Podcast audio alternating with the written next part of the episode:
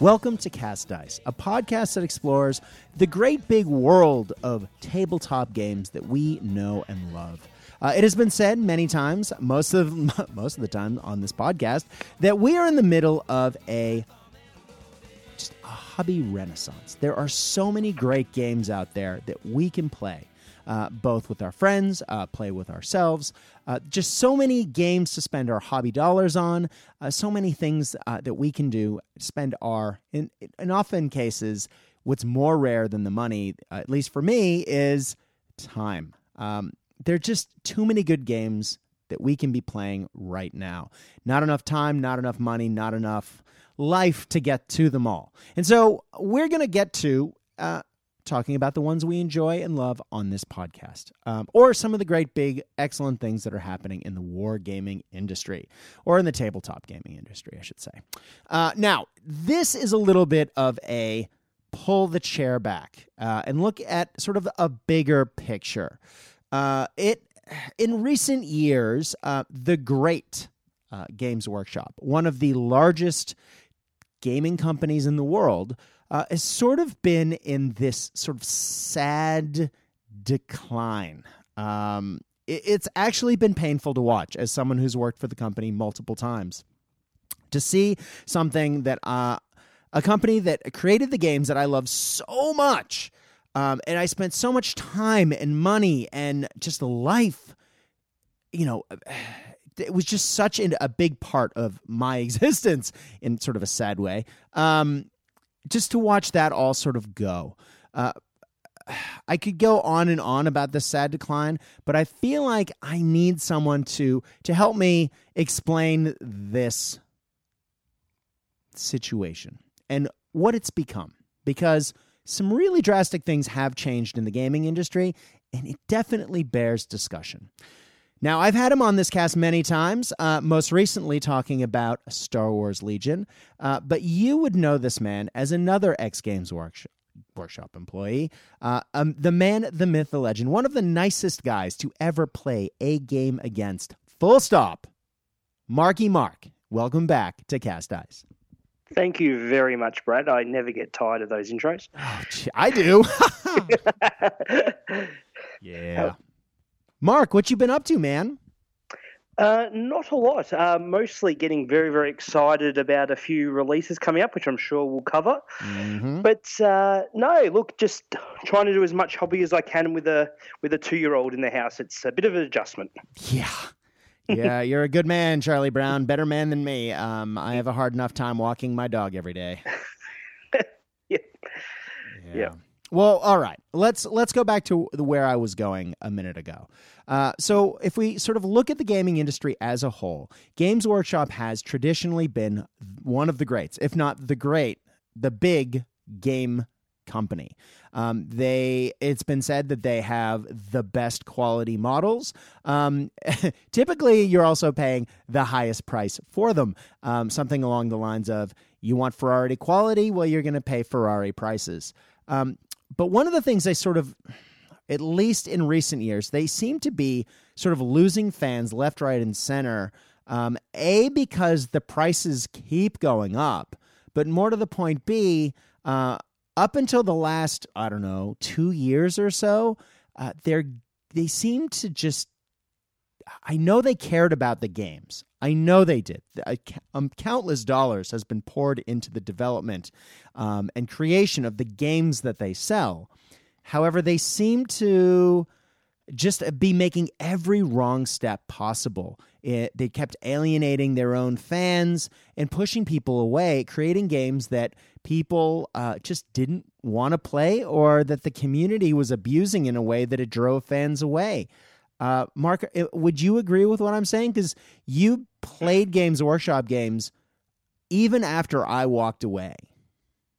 Yeah, look, I, I, completely agree with that. And sort of someone who had has worked for games, well, had worked, sorry, I should say, mm. uh, probably for about 15 years of my life, uh, off and on with a couple of times like you that I, I went and came back. It mm. was it was a very different model. And look, the leadership of GW at the time uh, the last chairman, I was when I was finishing up. Games Workshop was still there, and the direction was very, very not Games Workshop. Is probably the best way right. from my ex- right. previous years, fifteen years experience prior to that. So, mm-hmm. but yeah, look, the the the games became secretary secretary secondary to it mm. being a uh, model company, and I think there was some quotes from that chairman saying we sell models, we're not a games company.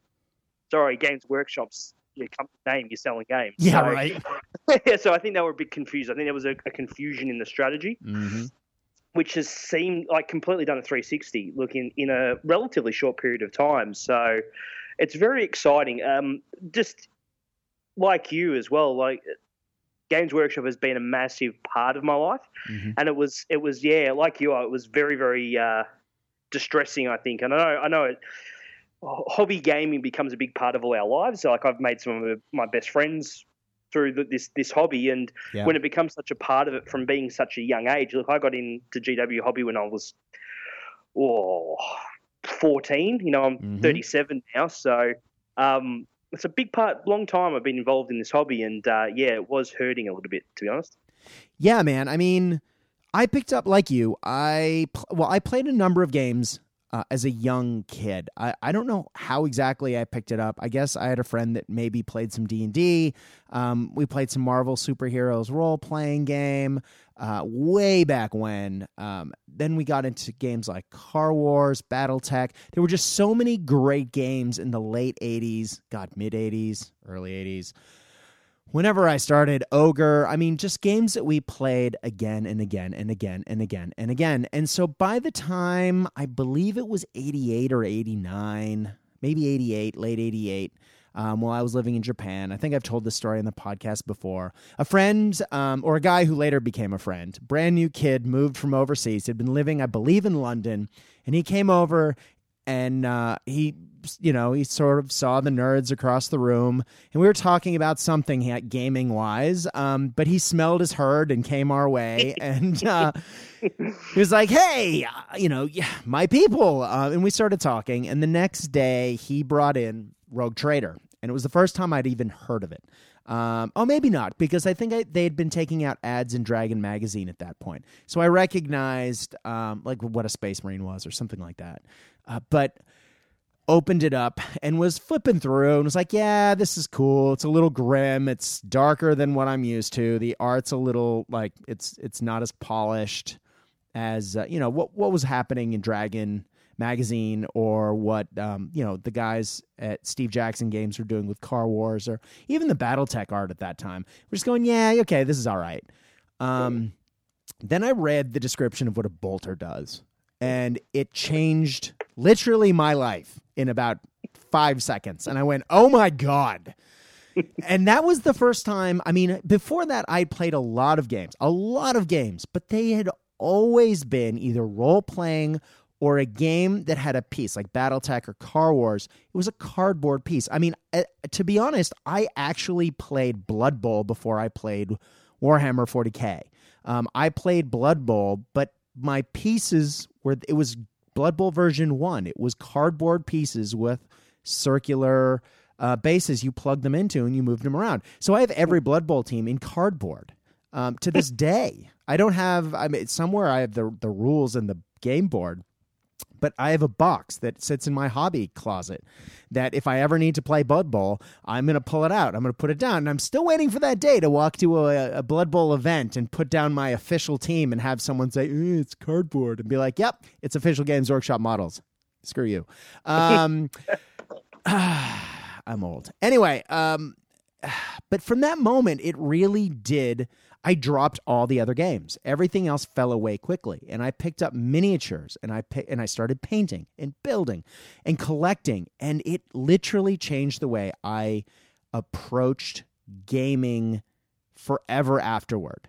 Um, and it it I mean to the point where you know there's there's talk on a lot of podcasts or when people talk about their game they're like oh yeah i played games up until college then i found girls uh, then, you know, I stopped it for like three or four years. And then when I finished university and I had more disposable income, uh, then I got back into it. I didn't have that experience. I went to university in New Orleans, and though I partied like a rock star and I had a band and I had a wonderful time and I did misbehave royally, um, I never stopped building and painting models. It was what I did to like calm down after a long day. And I actually started traveling to my first grand tournaments in Baltimore. I would fly from New Orleans up to Baltimore, and that's where I met staff. And that's where I was actually given an award at um, the last grand tournament I went to before I worked for the company, where they they invented one. They they were like this. This you don't fit in any of the categories we want to give a trophy to, but we want to acknowledge your craziness. And so they gave me this giant orc head medallion, and they gave me the award of being the biggest knob. And I was like, "Is that a compliment?" Uh, and they went, and they gave me a certificate that said, "This is an award to the loudest, most obnoxious, most fun guy that we hope we play at the event. Um, and I, I took that as the huge compliment that it was. And I got hired by Games Workshop, um, weirdly in sales. And I learned to talk on a microphone. Um, and I've been kind of doing it ever since. Uh, but I guess where I'm going with this is I guess I never stopped. And I never stopped with any of the Games Workshop stuff. Uh, and I mean, I was always a 40k lover. I, I loved it. I dabbled in fantasy. I had a few armies. I played some games. I loved the side games um, when they came out back in the day. Um, I, you know, we'll talk about some of those in a little bit. Uh, I happen to, I mean, some of my favorites, of course, Necromunda, Mordheim, all those Ooh. games. Loved them. Um, and we will talk about those in a minute. But Games Workshop kind of stopped doing those, and they started doing these big dollar ones. Um, and 40K just got kind of silly and they sort of brought in allies and uh, power creep got kind of ridiculous. And I guess it was about the time I was going through my divorce at the same time. I just went, I just, this just isn't fun anymore. Uh, I was playing hyper competitively. Um, I was going to the Masters events and I hated it. It was, it became stressful. It became awful. It became icky. No one was having fun at these things, at least not that I saw. People were cheating and getting caught. It was just no good. Uh, and so I started playing fantasy, and I uh, had a lovely time uh, podcasting for the first time with a group called the Dwellers Below, and that was awesome. Um, and then fantasy died. And so, and Bolt Action came along, and I guess the rest is history. But I don't know where I'm going with this, other to say than Games Workshop was a huge part of my gaming experience. Um, and uh, yes, I played lots of other games along the way, but without GW, none of this would have happened. Um, and I know, Mark, you've had a very similar experience. Um, what has got you like that meme with the guy who's holding the girl's hand and he look he's looking over his shoulder at the other girl. If you ever look at that meme carefully, the girls appear to have like the same face. really? I never yeah, take a, every, everyone's always looking at the new girl and the guy's face. If you look at the old girlfriend and you actually look at their faces, I think they're actually pretty similar. Anyway, um, which makes that meme even better. But uh, what got you looking at Games Workshop again? Because I know both of us were like, ugh, for a while. Yeah, uh, look, I I think uh, well for me there's at the dark days at, at when it sort of really turned around. Like it was even when they changed what White Dwarf to the weekly. It just didn't. It, it, was basically a a um, an advertising catalog for product that you know you get in your your um, mailbox from from uh, you know places like Kmart. It was it was it had no substance to it. I'm like, oh, this can't get any worse. Yeah, exactly. But they then they went back to the old school format and they had mm-hmm. really good articles, really good painting articles. So it kind of buzzed off in the corner because mm-hmm. I, you know, I've got one of the advantages of working for Games Workshop is I've got all the White Dwarfs. So I've, my collection of White Dwarfs go back to when I basically first started. I, mm-hmm. Very few that I've missed, to be honest. So, and so I saw those. I started getting those again and saw the quality of the models and some of the things they were doing. So it's sort of been in the background, but more recently, um, for me, the stuff that's really started getting me interested again has been some of the side games. So, particular Necro, I was a massive Necro fan when I was younger. Mm-hmm. Quality of the models and all that, I was just like, this is this is insane. I played a lot of Shadespire, and I know we've you know we might be having a chat about one of the uh, Shadespire into the future. But yes. Shadespire really got hooks in. It was a really fun game. Um, similar to you know, I played a bit of competitive X Wing and things Mm-hmm. like that, so I liked the style. Um, short, sharp games uh, in that competitive style. So really enjoy Shadespire. But the big thing now for me that's uh, got me feeling like a kid again, to be honest, is the re-release of Age of Sigmar. Yeah. Oh, upcoming upcoming Age of Sigmar release. Now, I, I cannot believe I'm going to say these words, and they're about to leave my lips. Uh, I have to agree with you on that. Not that I'm agreeing with you, because you and I agree about a lot of things, but I can't wait for the release of Age of Sigmar. Somebody slap me. Like, th- why? Like, okay. Now, I, even if I had said a couple, like six weeks ago, if I had listened to me say that, I mean, I'm always a big fan of never say never, but really? Um, let me explain. So, Games Workshop did, did a hard turn. Now, you said there was old, you were talking about the old head of the company, head of the board of Mhm. directors. Uh, they replaced that gentleman. And in the process, they brought in someone who I think had a, a far more modern look at the gaming industry as a whole and, and where the gaming industry had gone. Companies like Fantasy Flight Games had surpassed Games Workshop in that they X Wing was the largest tabletop war game there was. Um, and that and stayed there for years. And Games Workshop wasn't giving regular FAQs. They weren't. They were notoriously anti communication with their fans. Um, they were not. You know, you would get no idea what was coming, and it was just sure their models were wonderful. Sure, they had some of the best paints, but there was they treated their fans like garbage. Um, and I think one of the biggest things that got me looking, um, like you were saying, um, a they went back to an older style of White Dwarf, but like one of the big cues for me was when I walked by a, the local friendly game store and I walked in to buy, I think it was buying paint and maybe terrain or something, but there on the shelf was an entire Genestealer cult army.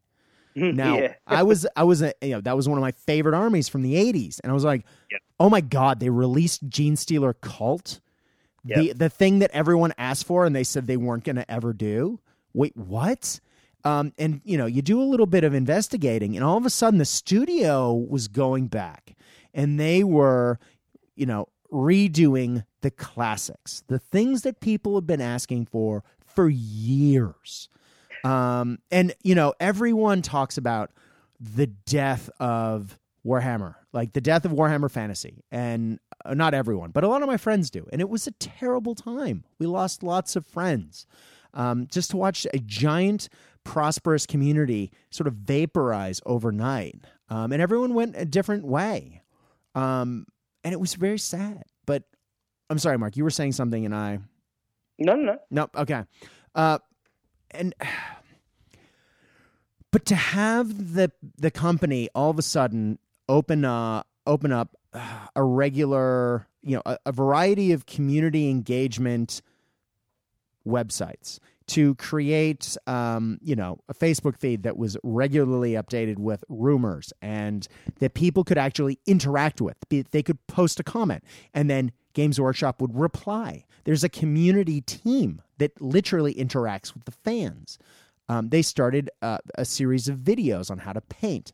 And then that grew into something even bigger with warhammer tv Mark, can you imagine the company we worked for having Warhammer TV? Oh, Christ, no. um, and I think that's it's a really there. Some of the other things we were talking about, what turned around, I'm talking about white dwarves and models, but the interaction with the community has certainly been one. So the the relaunch of those social media channels, the Warhammer TV um, channel, like it's it, it's really great. Like it, and I agree with you. When we were working for it, that would have just not been. Oh, it's so alien a thought when I was a store manager to think that the company would have had those mechanisms Mhm. um, in the background. But the other thing, um, and you hit the nail on the head with the Genestealer cult um, comment, because that was very similar for me as well. Like we didn't quite get limousines, but those those right. the the mining trucks were really cool. Like Yeah. they were really really cool. Um, but even even so far as like in Necromunda, they've released a squat model. Yeah. right? You know, and, yeah, and and you know, sisters are you know 40k, but you know, basically they come out and said you wanted you always wanted plastic sisters. Well, they're coming. You know, so Yeah. they're really um, paying tribute to I think some of their long-standing fans because newer gamers they'll be like, "What's the squat?" Like you know, just like if kids who are in there now they'll be like, "What's the squat?" like they wouldn't even know. But for the likes of you and I and some of a lot of the older gamers, it's just like. Hell yeah, that's really cool. Yeah, Andy Chambers was famous for saying, um, what, you know, people ask, oh, you know, you know, what's a squat or when squats coming back? And he's like, squats are what you get after you've been out on the the piss all night and you've been eating some curry. Um, and you would be like, okay, that that doesn't help me. I, I want space dwarves, and he would be like, no, no, not talking about that. Uh, Well, the other thing, the other thing as well, which really surprised me, and I think is a good step, is their Age of Sigmar podcast that they're doing. yeah, exactly. That's another thing I would have never. It's they, they're engaging in a modern way, and it's brilliant. Is basically I think the the point in that. Yeah, agreed. And one of the things that I mean in a bolt in a bolt action world, one of the things that I I actually really I love second edition of bolt action. I think I've said Mm. that a million times. I know some podcasts aren't so great on it, uh, and there's a lot of people who you know dropped off after first into second because they didn't agree with some of the changes uh, for a variety of reasons. I really like second edition. I really like Conflict 47. I really like what those games do but at their core, there is one thing that always niggles in the back of my mind. And again, I love Bolt Action as a game system. I play it all the time. It is one of my favorites, if not my favorite game. But it is still because the army books were never redone with second edition, we're still using first edition point values. And that Yep. means that certain weapons, yes, the second edition readjusted what those weapons did, um, and what some of those special rules did. And that uh, you know, that really balanced the game. It made it way less swingy and open to abuse, I think is what I'm trying to say. Uh, now, Games Workshop has been notorious for this thing called codex creep. Uh, in fact, the, the the name little is is based on Warhammer 40,000 codexes and how each time a new one comes out, it's traditionally better than the books before it. And so it encourages a cycle of sale and buying from fans um, that, you know, drives the company forward. Thank God they're not doing that anymore, uh, at least not as much. Um, one of the neat things, and just this is the level of community. Like it's one thing to open a page and to have to hire people to talk with people and to you know film some videos, and even start recording a an Age of Sigmar podcast. Like I get all of that, and that's great, and that's amazing. But what interesting interests me more as a gamer, uh, and more as a an ex fan that's looking back and thinking potentially I might take a look at this, is the fact that they are also taking on feedback from established community members, podcasters, tournament organizers, um, prominent members of the community, and people who are known and trusted as people who play the games in a manner um, that either seeks to break the game or seeks to not break the game um, in a way that you know they're looking for the hard truth. They're looking for a way to balance the game so people want to play it. And then they're using that information to create the general's handbooks. Now the general Yeah. handbooks are are now uh, annual documents. And in them every year the point values for every unit in Warhammer 40,000 and Warhammer Fantasy, sorry, not Fantasy, Age of Sigmar, Warhammer Fantasy, are updated of every model in the game. Every year updated. And if something's rules wise is broke, it's fixed. And if something's broken so badly that it needs immediately to be FAQ'd, they FAQ it uh, right away. And I'm not talking about waiting a month or two. They fix it within weeks. Yeah, because they do the the little FAQ, big FAQ thing that certain gates in the year they do a big FAQ for the whole game. Right. But I think it's like a month or six weeks after the release of an army book, battle tome, or codex. Mhm. There's a mini FAQ, so it's incredible.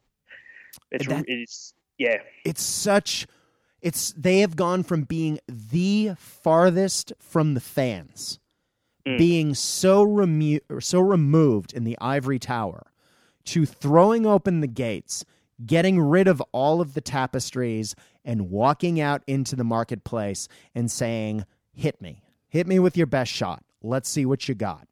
Um, give me, give me your good, give me your bad, give me all of what you think. And I, I can't imagine combing through that amount of feedback. And Yeah. yet they seem to, um, from people who are playing these games, be making a lot of the right steps. Um, I can't imagine trying to make those decisions. And I'm glad I'm not that guy. Um, You know, it's easy for us to be armchair commentators, but can you imagine how hard that job is to go in Oh, yeah. and just to hear all that feedback? Now, if you see like an event, if you see some of the big, big 100, 200 some odd player events, and there's a couple of them, and the same armies appear in different parts of the world in these massive events, and they're always at the top tables, well, yes, there's probably something there that needs some addressing. Um, but they're addressing it. And Yeah. that's that's just really encouraging um, for the industry as a whole. And I think FFG has responded back um, in the way that they've done the rules for Star Wars Legion. In the basic box, as we talked about before, they give you some very basic um, get you started rules. But if you want the full rules, you have to download them from the website. They're free, but you have to download them. But by doing that, they can update those rules anytime. Um, and also they've got that living FAQ now as well. Exactly. So, Um, fa- yeah. Fantasy Flight, which is really good. And I think this competition between Games Workshop and Fantasy Flight, look, man, it's just going to be great for all of us. Um, yeah, it's, it's not a bad thing, that's for sure. Amen. Uh, now, you know, I'm looking, I'm looking at some of the other games on my shelf and some of the other game companies that I know and love, and I'm thinking, you know, I would love some of this interaction uh, Mm. with with the games, some of the other games I'm playing. But damn, like uh, for Games Workshop, the company that could not, would not ever do that, to see them there, see where they are now, man, that that's that's a that's promising for all of us. Um, they were they were on death's door. Maybe you know, maybe not end of the world gloom and doom as some people were saying, but man, it was bad. It was bad for a long time, and I, I'm I'm talking from talking with people behind the scenes. It was grim. Yeah. Uh, but Mark, tell us what news has come out recently. Uh, yes, so uh, it seems to have been announced that uh, GW are doing a sort of a profit share with their staff. Their happy workforce is a good workforce, and you know, um, I think it's unfortunately never happened for us. You know, Brad, it would be nice if we got, if we got some extra extra bank, but uh, Mhm. look, I just it's just such a, a good move. And the interesting thing is that the now is just a customer. It, it may it feels a bit more now like it was when I was an employee. Like Mhm. the the feeling I'm getting from the company is is really really good. And touching on what you were saying about engaging with people from the community in the General's Handbook. Yeah, I mean they they've just got a, an established network of playtesters that, uh, like you say, um, respected and known people within the community. It's Mhm. it's not doesn't seem to be done in a closed circuit, and uh, it's just it's very very exciting and very promising uh, for the future. I think. Yeah. Uh, It's it's Yeah. also nice that they, you know, even though they, and they did have playtesters before, and they were playtesting, although some people always questioned if they were. Yeah. Um, it was like the old days. They'd pull the trigger, they'd fire the torpedo, and then they'd go on to the next thing, and they wouldn't bother to see if it hit. Uh, Yeah. There was no, uh, oops, we may have, you know, messed that particular little thing up, or we may have missed this little interaction that actually completely breaks the book, or in some cases, the game. Um, but the fact that they're, as we talked about before, going back in their, they're going back in their editing um, and FAQing and fixing on the fly. Um, it's uh, look, it's unrealistic to think that any, given the number of people who play these games, and given our nature as gamers to look for efficiencies and combinations and you know just just ways to get an advantage on the tabletop. Like all good tabletop wargamers eh, it's kind of what we do even though you know we may you know you know you're not trying to curb stomp your opponent. You're still looking for now what's a good combination here? What what can i put together that's going to do reasonably well in the tabletop? And the fact that they're fixing things to make sure that everything is usable um, or is at least more usable is really pleasing. And the fact that they've made something like I don't even know what their profits were, but they're sharing something the profit sharing that you were talking about five seconds ago was like it's like five million pounds that they're sharing yeah. with everybody. That that means down to like the blister sisters who are packing the blisters. I hmm. don't even know if they do blisters anymore. I think they're all clamshells now, but you you get what I mean. Yeah, everyone's yeah, like the bartender at Bugman's is probably making some cash on that. It's really pleasing um, to see because uh, Games Workshop also was famous for not always sharing their funds with their employees. Um, no. uh, I have some stories about that. Uh, but uh, as as we both were employees, um, money was not why you worked for Games Workshop. Um, no, no, certainly no, not. Never, no. But it's really nice to see them really going out of their way. Um, yeah. in in so many different ways, and it's just it's such a revolution and such a change. Um, and I'm just glad, I'm glad they came good. Now, does that mean I'm going to play all their games? No, I, I, I don't think I can afford to play their games um, all the time like I used to. Uh, I just, I God, I don't know how I did it for so long. But especially in Australia where everything's marked up. Uh, yeah. That said, some of the games that they've come out with, you and I have jumped in on. Now, um, Shadespire, let's go back to that. Now, that's a game that they came out with. Uh, it's it it's a card building dice um, miniature small skirmishy type of game. Yep. Something like twenty five dollars retail in the states. Yes. And that gets you two full gangs, war bands, whatever you want to call it, the dice, all the cards you need for those and extra games so you can customize your own decks. There is no weird, um, you know, custom, was it, uh, customizable random card. I can't think of the term that Magic has of you need to buy 65 packs to get the right oh, rare. like yeah, yeah, yeah. Yeah, no. You it, it's it's a fixed set of cards in the box. And yep. those all of those cards work and it depends on how you want your strategy to work. It's just a really cleverly put together game. Um, yep. it's cheap, it's accessible, it's easy to pick up, it's fast, and it's clean, which is why we're definitely going to do an episode about it. But Games Workshop made that game. Yeah, it's a bit of a surprise actually. yeah. Um, and I, that was wonderful. Necromunda, they brought it back. Mm. Um, now they brought back Necro about 15 years ago and it did all right. They came out with some new models. Uh, it was a, an update of the living rule book that had been online, but it, it just didn't. It didn't hit like it did this most recent time. Uh, and yeah, there's some people who are saying, "Oh, but you don't get all the gangs rules in the box." But if you're looking at the gang rules that you do get, uh, especially if you start looking at the gang war expansions, you get more in the game now than yep. you ever got before. And the models, dear God, they are so good. It is it's astonishing. Uh, between Shadespire and Necromunda, they are some of the best plastic models I've ever put together. Uh, those those Van are just incredible. Man, just they're so good. Mm. So uh, you have been messing around. Um, can you? So one of the things about Shadespire, I should I should say, sorry, Mark, I'm still I'm still talking too much. Um, is that the models are push fit that you take them and you push them together. Now, traditionally, yes. you and I know push fit from old games, workshop games slash other games. That they're they're not great. Um, tell us a little bit about the the push fit that we see in Shadespire they're they're really really well put together. They push together. You don't even need to glue them. So um, I think you and I had a game that uh, you would literally just push them together, and they they could do you forever if you don't want to panic. So they've done um, coloured plastic as well. Mm-hmm. So they've made it very accessible for someone who may not want to paint or, mm-hmm. well, that's not their jams. They can just push them together.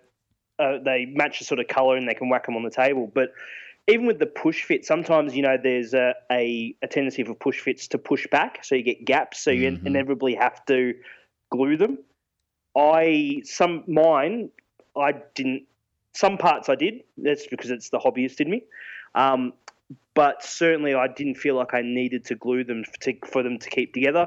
Where push fit bits go, it's like sort of hidden sometimes as well behind behind layers and things. It, it's really, really, really well done. So couldn't can't say enough good stuff about the um, quality of those models. That's for sure. Now, if we're seeing that level, and and what's what's really nice is as you're saying exactly they fit together beautifully like the precision of the modeling and the manufacturer is, is phenomenal mm. and the way that the mold lines go is actually pretty damn good too sure there's a couple in some places you have to shave but generally they're along creases and seams um, that make it really easy to put together um, yep. and then easy to get on the table to or to paint to get on the table if if that's the way you want to go but that level of technology um, was used to create models that were more dynamic than most regular assembly kits. They are so dynamic. They have arms going in every direction, legs going in every direction. You look at these models, and they're not in that I'm doing the Saturday Night Fever dance pose or um, what was the name of the Chaos Warrior holding the two axes to his side that's famous that they reissued as a joke? Um, Sluggo oh, or Slammo or something? Yeah, yeah, yeah. Slammo. Slammo. And it's it's like you could literally lay him on his back and then close a book and he probably wouldn't like raise any pages because he's flat. Yep. Right? Yep. Um, you could set your drink down on him and he it wouldn't tip over. Uh, these models are 3D. They're dynamic. Um, yep. You really get a feeling of motion from them. And that's just from their basic Shadespire set. Mark, tell us about why that technology is so exciting for the new Age of Sigmar game.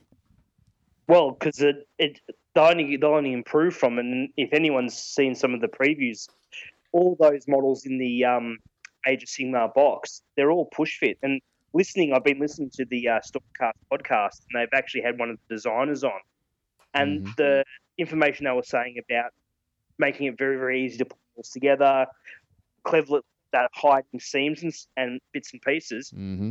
They, um, I can't wait to put them together. I, am so looking forward to putting those models together uh, as quick as I can because that's going to be brilliant as push fits. And look, I, I got some of the, um, I had a dabble with some of the Dark and Imperium ones for 40k. Mm-hmm. So the the um, Plague Marines, and they were great as well. It's just everyone's sort of, you know, there's always the back in the back of your mind and go, well, push fits, you know, I can't mm-hmm. customize mm-hmm. and things, but I think the variety and the dynamic posing that they're offering, I think it's less of an issue now. Yeah, exactly. Like, seeing all those eight, all those ones in the new uh, Soul Wars box set, which is the new Age of Sigmar box set, mm-hmm. I'm not worried by the fact that they're um, push fit molded. it does not worry me one bit because they all look just unreal. Exactly. Yeah. My local friendly game store, uh, Good Games, down the street, um, where I held uh, my most recent bolt action event and where I'm about to hold another one. Love those guys. Um, they got their copy of Soul Wars uh, this week, and I had a chance to take a look at some of the models. And it is, and I did read this somewhere, and I can't think of where I read it to quote it, but uh, it was said that Games Workshop used the same design philosophy and the same technology that they used um, sort of for Shadespire. It was almost as though Shadespire was the testing ground for this technology. Uh, and then they used that for the new Age of Sigmar box set. So more so than Dark Imperium, which was excellent. The models in that were sensational. But to be honest, the plague was it the the plague zombies? I can't think of their. Oh yeah, the plague walkers. Yeah, they yeah. they were fairly static. Um, yeah, yeah. The the models that they have created for this new Age of Sigmar box are the same level of dynamic motion. Um, just there's a there's it's just sensational to see, and it's the same quality of push fit that we have seen supposedly in Shadespire.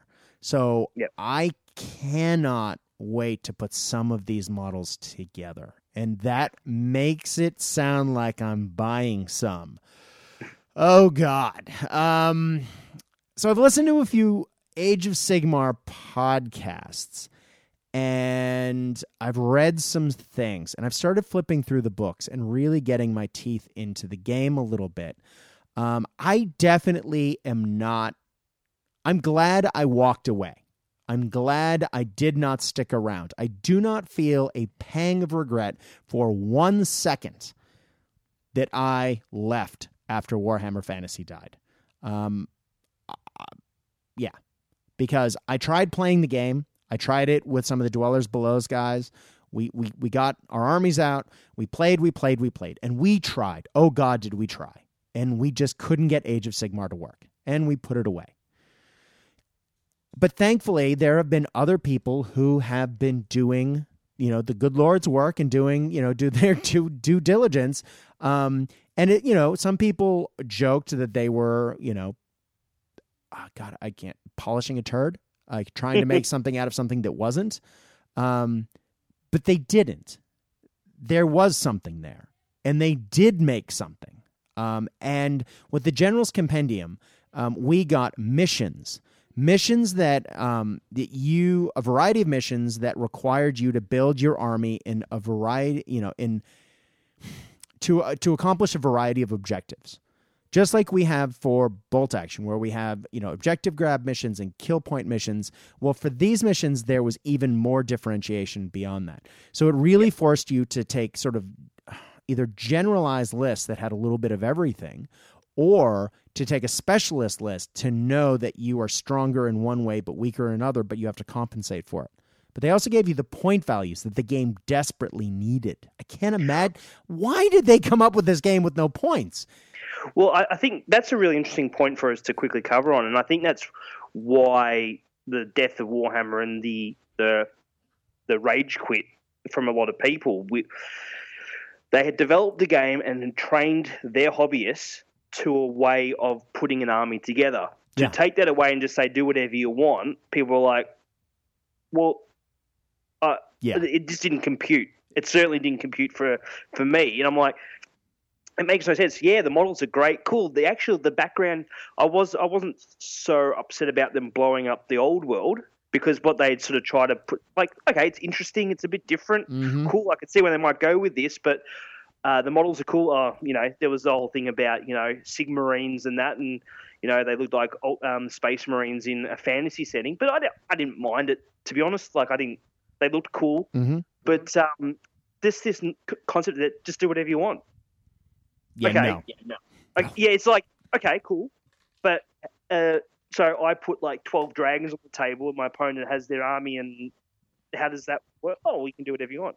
It just, it was just such a, it was too much, and, and there was, and you know what? It's not even like they had.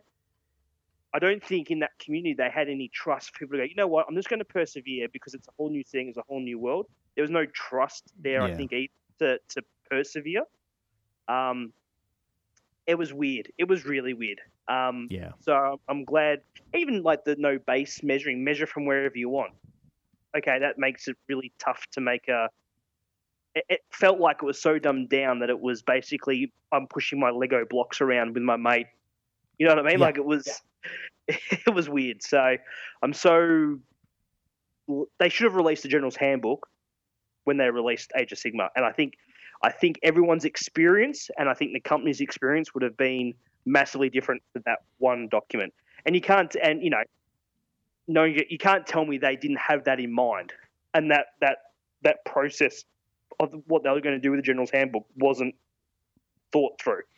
Yeah. So it was it was a bit of uh, I think a bit disrespectful for their current fan base just to say, well, here's the new thing. We know you know we know you're going to play it, so but we don't have to give you any effort.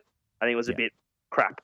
It was four pages of rules, and Yeah. some of those rules you just looked at and went, "I'm sorry, what? I can shoot in and out of combat. Turns repeat themselves. What? Yeah. How does this Well, work? Well, Like, I just thought it was yeah. funny when they did the first FAQ. Their FAQ was seven pages long. yeah, right. and their rule, their main rules was four pages, and it's supported by an FAQ and errata document that was seven pages long. So, yeah, yeah I found that quite amusing. Yeah, that was uh, not that that whole situation was not ideal. Uh, no. But you know, some of the guys on uh, you know some of the podcasts that I listen to traditionally, and I've started listening to again. Um, I think the, some of the Heelanhammer guys. Um, oh, so so glad they're back. That was awesome. Yeah, well, they I think they were always around. Garagehammer. Uh, I don't know if they were part of the playtest group. Um, I don't think so. I know, I know the Heelanhammer guys are. Yeah, the Heelanhammer guys are. Face Hammer guys, like those guys. Um, just uh, the bad dice guys, I believe. One or mm. at least one of them is doing something. Um, yeah. Look, I I'm just glad that. Okay, let me let me back it up before I finish that statement. So, it, it's I I suffered from a lot of resentment and a lot of sadness to see. I wasn't ready for the game to die. I don't think I don't think there's been a game that I've played where all of a sudden it went so wrong so fast that I just went, but but I still want to play this game. Why can't I play this? Um, it, it, it was as though it was taken from us. And some people still play the old game um, and play the new version of it. And they've updated it called the Ninth Age. And those guys have done an unbelievable job. They've built a, they basically took Warhammer 8th edition and they rewrote it so they wouldn't violate copyright rules um, and put out army lists for every single army in the game. Um, and, you know, tried to create a fair, fun way of playing the Warhammer Fantasy rank and flank game um, using all the FAQs and all the things that people wanted before. And that's an, that's a Herculean task. But in my mind, I don't know if that's. I mean, they've proven me wrong. They're, I mean, they're still going. I I would have thought that people would have quit by now, um, mm. but hmm. folks are still playing that. Um, and I just I I was I was sad. I I had mm. armies. I, I mean, I there were things I wanted to do. I've always wanted to do another Skaven army. Um, I have a couple of half finished demon armies and things that I really wanted to finish. Um, I've been working on an orc and goblin army where I had sculpted um, fur on literally over 100 models, including 24 full size trolls that I sculpted from nothing. Um, and that army never got played in Warhammer Fantasy. Maybe once. Maybe once I played it. Um, it I was waiting to finish it, and I was going to be my. This is the pinnacle of my hobby effort. And I, I worked on it literally for over a year. And before I could finish it, the game died. And it killed me that I still have that in a case and I put all that time in and it just never saw the light of day. Mm. And um, listening to some of these podcasts and listening to the way people are talking and doing some reading, it was like that people talk about, oh yeah, it was great on the weekend. It was great on the weekend. I went down to a, an event and I played some Warhammer, and I was like, wait, you played what? But it is Warhammer. It is Warhammer Age of Sigmar, and yes, it's a different game. Yes, it's different mechanic. Yes, it's even a different universe. But all of a sudden, I, I got to looking around and going, oh wait, gutter runners exist. Uh, plague monks exist Teclis is standing over there, still being an arrogant elf. Uh, you know, uh, wait, Nagash is still around. Wait, how does this work?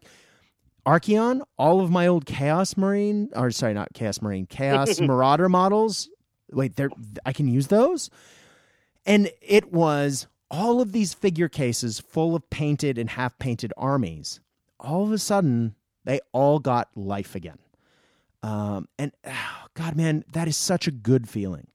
But it's and, and the, yeah. Sorry, go ahead. I was going to say the other interesting thing when you're talking about all those old armies in the new um, AOS two, uh, they they offer a guide for because all the measurings now incorporated from a base. They've sanity's prevailed, um, but actually what they've said is you can base them on it. Here's a guide to what we would suggest, and if tournament organisers want to do it. But all those old square based armies you've got, you could just run them. There's no there there's no need for you to rebase in AOS two. What? Yeah, yeah, yeah. That's one of the in the Stormcast um, podcast, um, one of the, the developers was saying, yeah, they'll offer a guide to basing.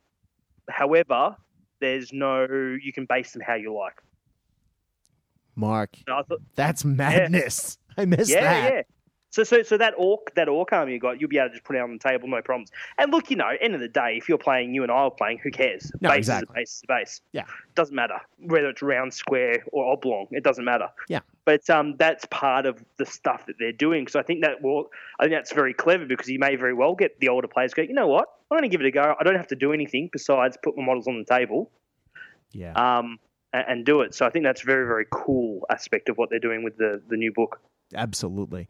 And there was that talk when the game first came out of, okay, they're going to give you these legacy lists that you can yes. use to play your old stuff, um, but eventually they're going to phase out and you're going to have to use the new stuff. Um, well, we're in second edition of the game now. It's been around for five, four, five years, and people are still using the old stuff. Just saying. Um, still I there. Think I think they've addressed that, that what they're deeming that legends, and so they're going to tackle it. Uh, now, where did I hear this? I could be making this up, but uh, I did hear somewhere that they're talking about those older lists. So, like the old Tomb Kings list, for example, yeah.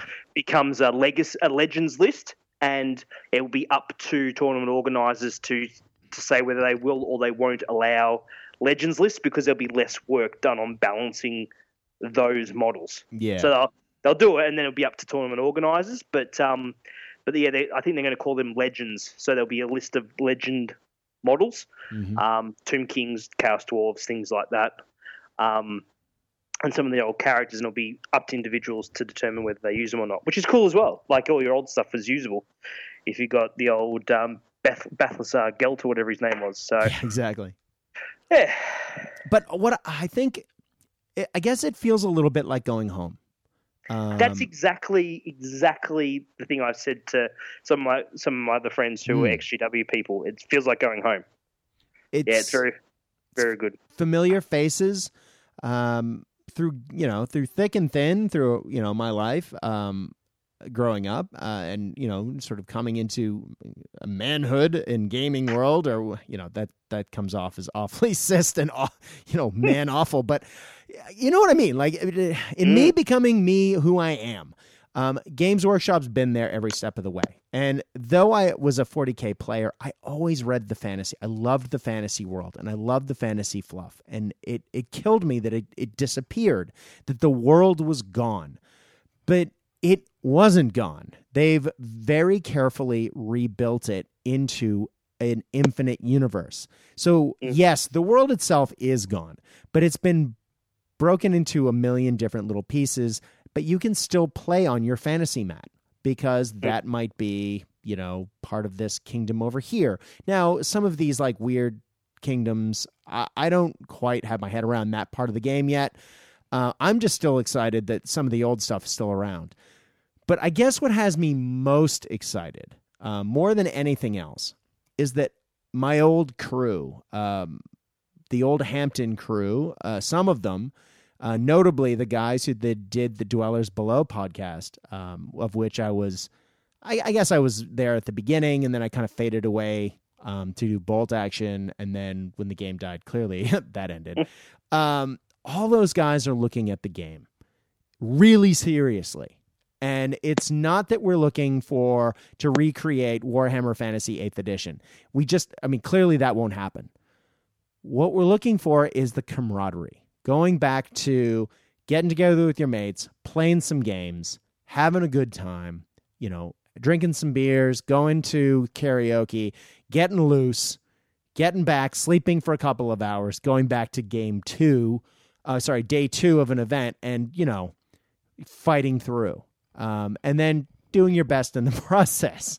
And those were amazing days. Now, I could be too old for that now, but I'm you better believe I'm going to reach out for the glory days and I'm going to try again. Um, it's just it's too good to miss. Uh,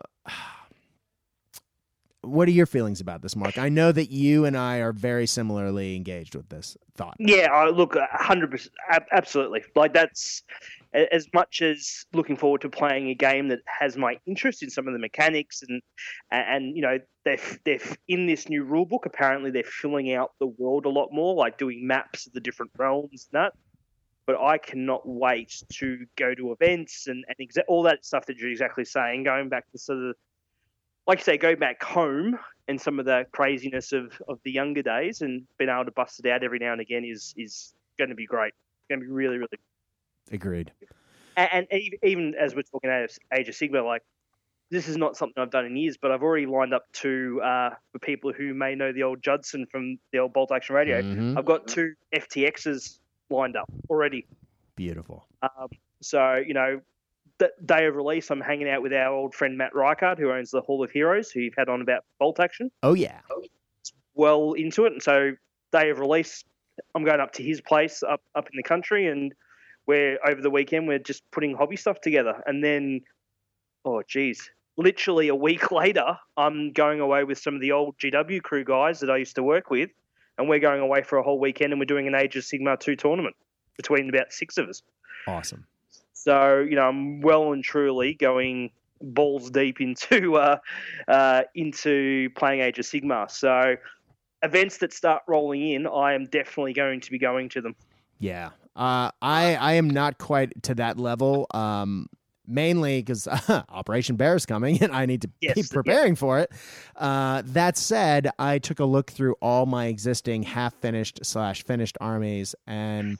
I'm taking this opportunity to put the finishing touches on something that I started years ago. And one of my favorite fantasy armies was uh, demons. Um, I don't know why, just always, I always like the aesthetic.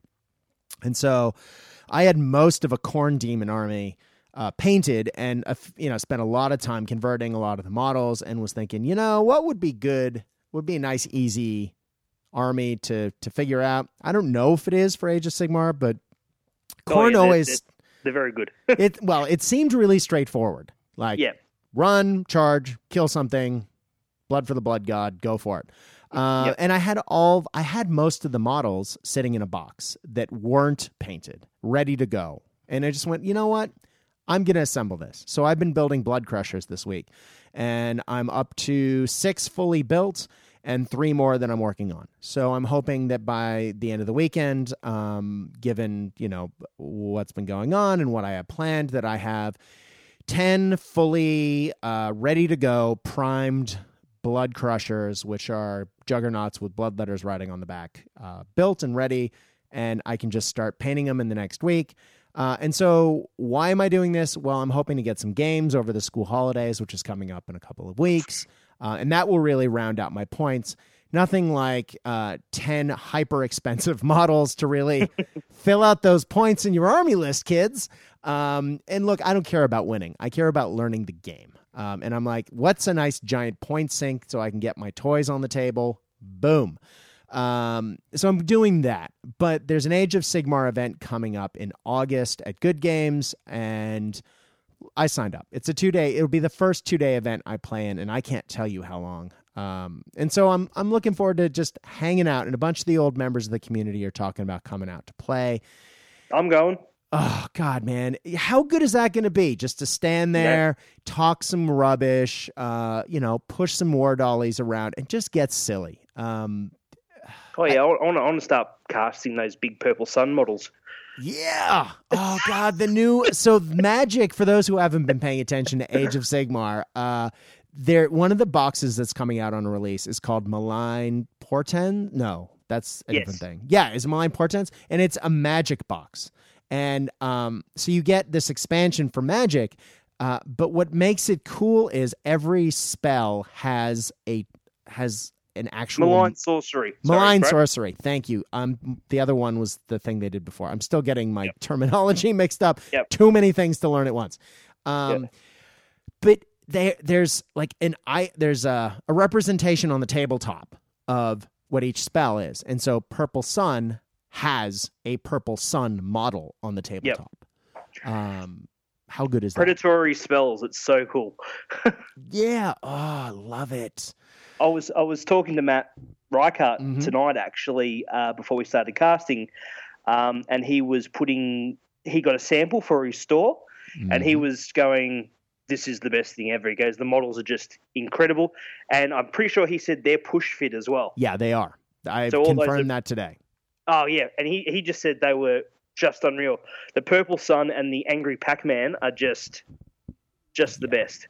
For anyone who ever saw a long, long, long time ago in a jet a jet lag fueled haze of um, binge drinking while I was traveling through the United States and a very short period of time, I came up with this insane idea of sculpting a Tzeentch demon army from scratch.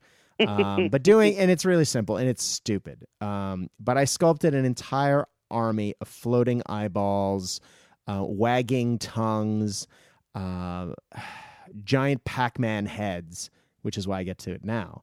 Uh, but my two demon princes from that army, there's Pinky and Blinky. Um, Pinky's pink and Blinky's blue, just like Pac Man, and they are massive Pac Man heads uh, with teeth, and one's pink and one's blue. Go figure. But I looked at that spell and went, "Oh my god, Pinky and Blinky ride again. and uh, just this morning, uh, so last night I went digging to find some more Blood Crusher parts um, out of a box, and I pulled out some half finished models for that Tzeentch Demon uh, army that I was working on when Fantasy died. I was like, all right, cool. Um, I'll make some more models for this uh, and I'll round it out. Uh, and I found uh, a herald on a it was I think it was a flaming herald of Tzeentch on some sort of fl- a flying chariot. But mm. my version of it is like a medium-sized Pac-Man head with no mouth that is a giant eyeball, but it's got arms coming out of the side, big muscular arms that are pulling a chain that is you know through two giant flying studded tongues that it's pull, it's getting pulled around the battlefield by those and it's got this orifice sticking out of its back that is shooting jets of fire out of it. And I and I look at this and think to myself, I don't do drugs. Where did this come from? Uh, uh, you know, I I said to my wife, I used to be creative, and my wife looked at me and literally said, I don't know what that is. Like that, I get most of your stuff. I don't know what is that? And I went, it, it's amazing. I love it. It's so much fun. Um, and she went, yeah, that may be beyond creative. And I went, yep, but it's mine. Uh, yep. And just the fact that I can pull that out again and put it on a tabletop is exciting. It's fun. Uh, yep. And that's what the name of the game is, uh, I suppose. I, I know that some people listening to this podcast tonight will think, Games Workshop, really, Brad? I thought you were beyond that. That's for kids. They they're money grubbing, awful people. Uh, and yes, some of them are, and Mark and I know that because we worked with them. Um, some of them aren't. Some of them are wonderful people, and I've really enjoyed going back in the shop and talking with the local manager, Ryan. What a great dude! Haven't talked to him in years, other than occasionally going to get paints. Man, that beard's bigger than he is now. But he's it's amazing to just sit down and talk shop nice guy. Sat down, held my hand, talked me through the differences between Age of Sigmar 1 and 2. Wonderful guy. But um you know, it it's I'm excited about something um in a way that I haven't been for a little while. Is this mean that this podcast is going to become an Age of Sigmar podcast? Probably not. Who knows? Uh, I think the Dwellers Below might do some episodes, and I'm looking forward to hopefully being a part of that. Uh, am I going to play some Age of Sigmar, especially since I'm painting up and getting ready for a big two day tournament in August? You better believe it. Well, well, will that change the way I play wargaming? Maybe. Maybe this will be like me reading that entry for a bolter again. Maybe not. Um, bolt action is, I think, my primary love as a game, but damn, this looks like a lot of fun to play. And uh, I think that is if it's putting a smile on your dial, you got to follow it sometimes. Um, Mark, how what are your feelings about this? Uh, it, it absolutely has put a smile on my dial. I um, I I must admit, uh, I was pretty excited for Legion, mm. um, but this has got me the. Uh, to it's amped to eleven. Like I haven't been this giddy for a, mm-hmm. for a war game for a, a long time. Um, and I think the big thing for me, and you hit the nail on the head for me, might seem a bit, you know, a bit trite, but it does feel like coming home, mm-hmm. organising these, you know, event these catch ups with some of the boys that I used to work with and stuff to reminisce old times, play some games. I just can't wait. I really can't wait. And for me, um, I started with one the the white the first white dwarf I bought had a Warhammer battle report.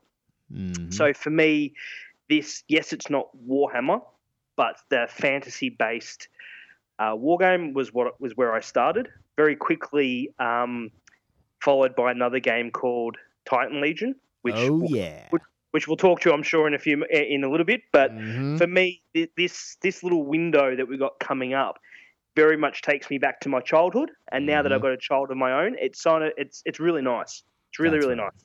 Yeah. You and I are from similar generations hmm. um, mm. of where we started. Although I think I may have popped pipped you by one iteration of Titan combat because my first Titan game was Adeptus Mechanicus. oh yeah, so I started with Space Marine, which was the second one. Yeah, yeah. exactly. But I think by exactly like 15 minutes, not like I got there years in right. advance. Um, yep. But it's the fact that they're bringing Adeptus Mechanicus, called that, or maybe Titan Legions, or whatever they're calling it. I think that, it's Adeptus Titanicus, is what they call it. I hope it is. That has me excited as well. Um, not as much as using my existing models and playing Warhammer again and getting together mm. with the old crew, but damn, that looks good. And I'm looking at it going, these models are sexy AF. Well, th- those those sneak peeks they did, the terrain and the models, mm-hmm. are incredible. And um, I just know there's a few um, a few of the guys that I know who are very much into the Horus Heresy gaming. Mm-hmm. Um, they a lot of them are just like, nah, it's all about Adeptus Titanicus for us now. That's it. You know, yeah. that's what we're focused on. Ben Clark, for example, is already planning an event he's running in uh, with the uh, Hero Hero Con, mm-hmm. which is mm-hmm. a Australian Defence Force charity um, uh, game they mm-hmm. do in mm-hmm. December. He's he's already said I'm running Adeptus Titanicus, and I reckon I've almost sold out. And the game isn't even out yet. Awesome you know, so there will be there will be a crowd of people playing that from mm-hmm. it's coming out. So it's going to be very very very expensive two months, right? yes, I've been saving my war chest for a while now.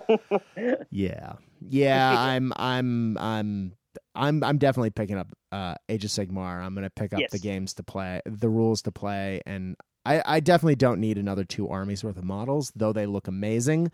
Uh, I have my army. I know what I'm playing this game for. So I'm. I think I'm just going to pick up the book, um, yep. in the sort in the magic box and go from there. But and uh, and General's Handbook is probably the bare minimum. Oh yeah, absolutely. Sorry that I should have said yeah. that. Yeah, but just to get that out and get it on the table and get some games. Now I did really like the look of Warhammer 40,000 8th edition before it came out. I loved the way it looked. It looked like it was going back. It had all the right feels for me in the right places. And the community, in my mind, kind of.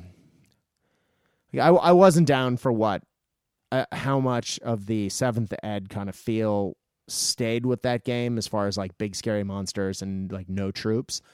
Where the Age of Sigmar community has steered the game more towards it looking like a game of Warhammer, not like two giant tanks and a dude standing behind them pointing. Um, yep. That really has me feeling good things. Mm. Whether this game actually delivers on the promise that we are we are so excited about, I'm man, I'm keen. I hope mm. it does. Um, I, I want to I want my I want my Warhammer back. But well, um, yeah, sorry, go ahead.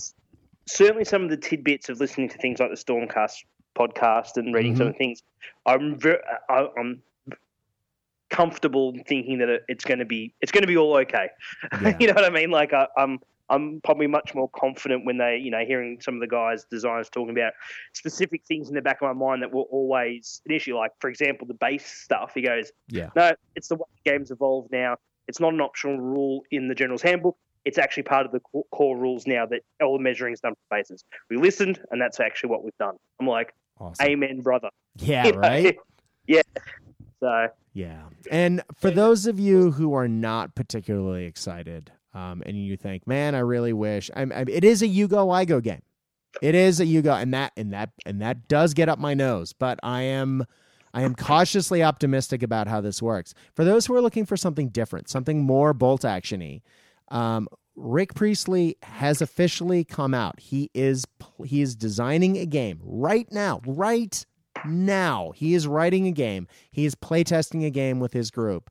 Um, and like people like uh, Paul Sawyer from Warlord Games, who used to be Games Workshop, um, has resurrected his old Beastman army, and he is helping Rick playtest this new game, which is a fantasy game um, that revolves around 50 to 70 models, hopefully, something like that, is sounding a lot like Age of Sigmar.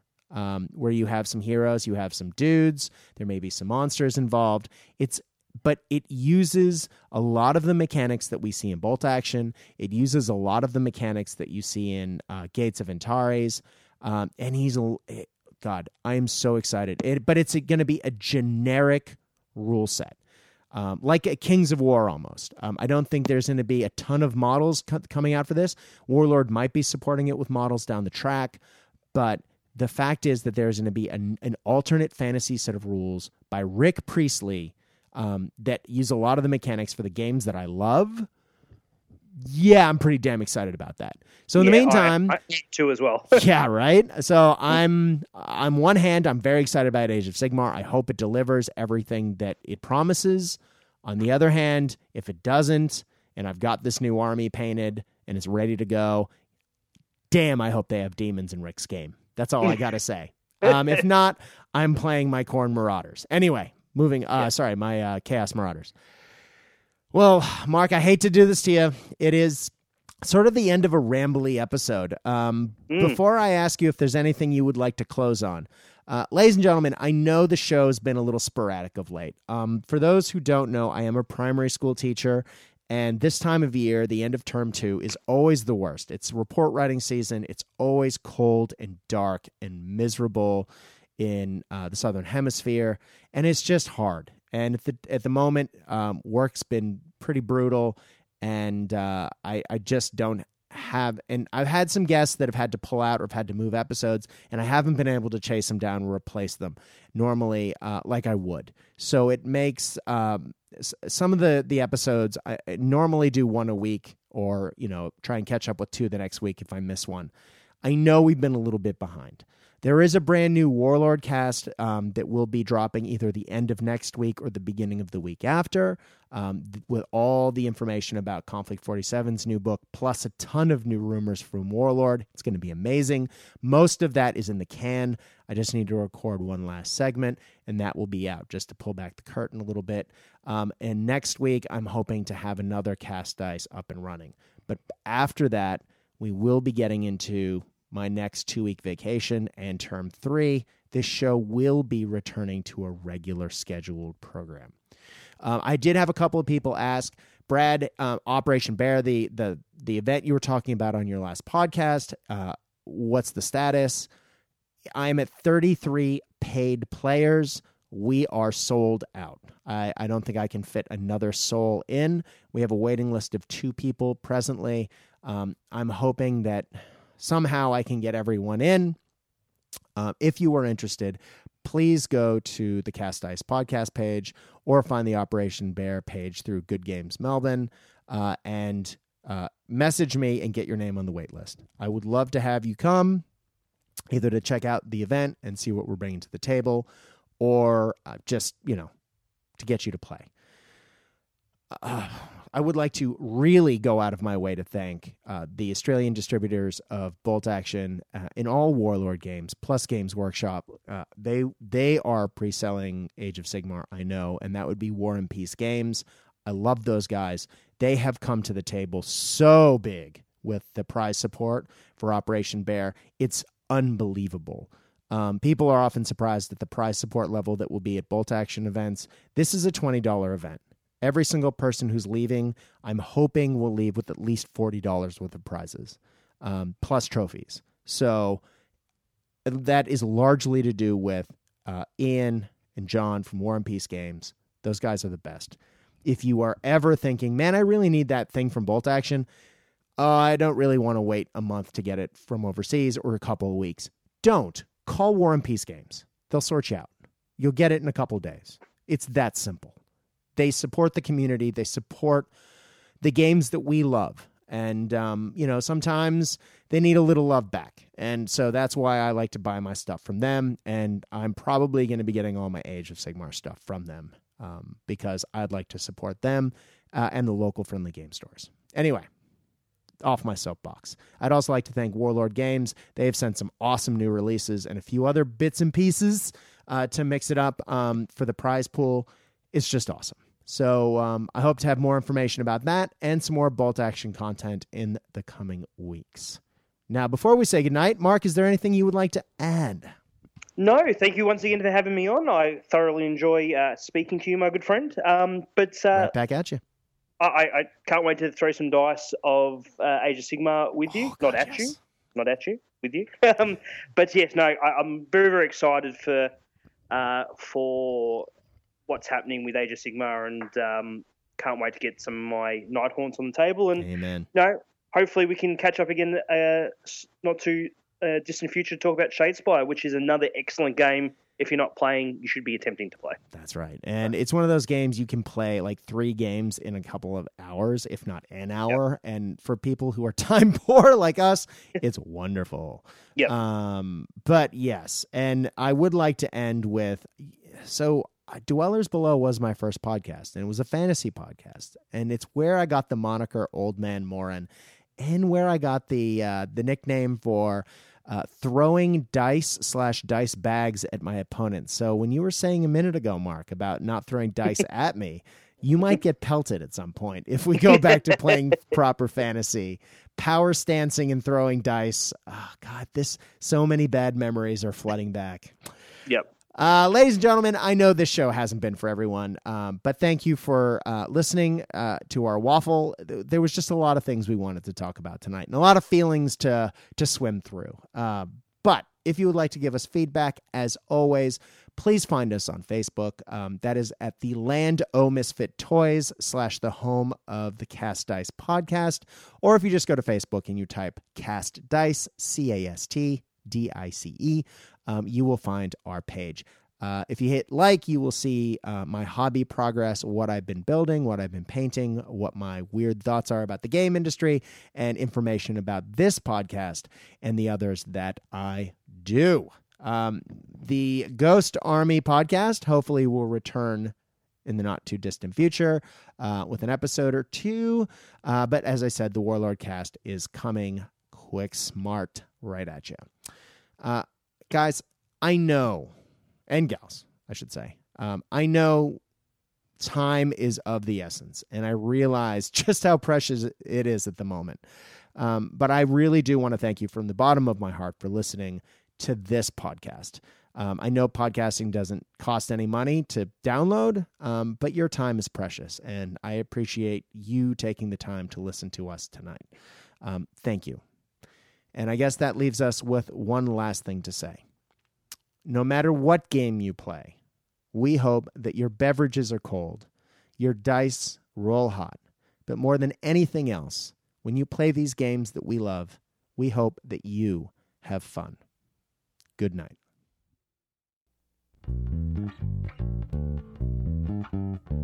Thank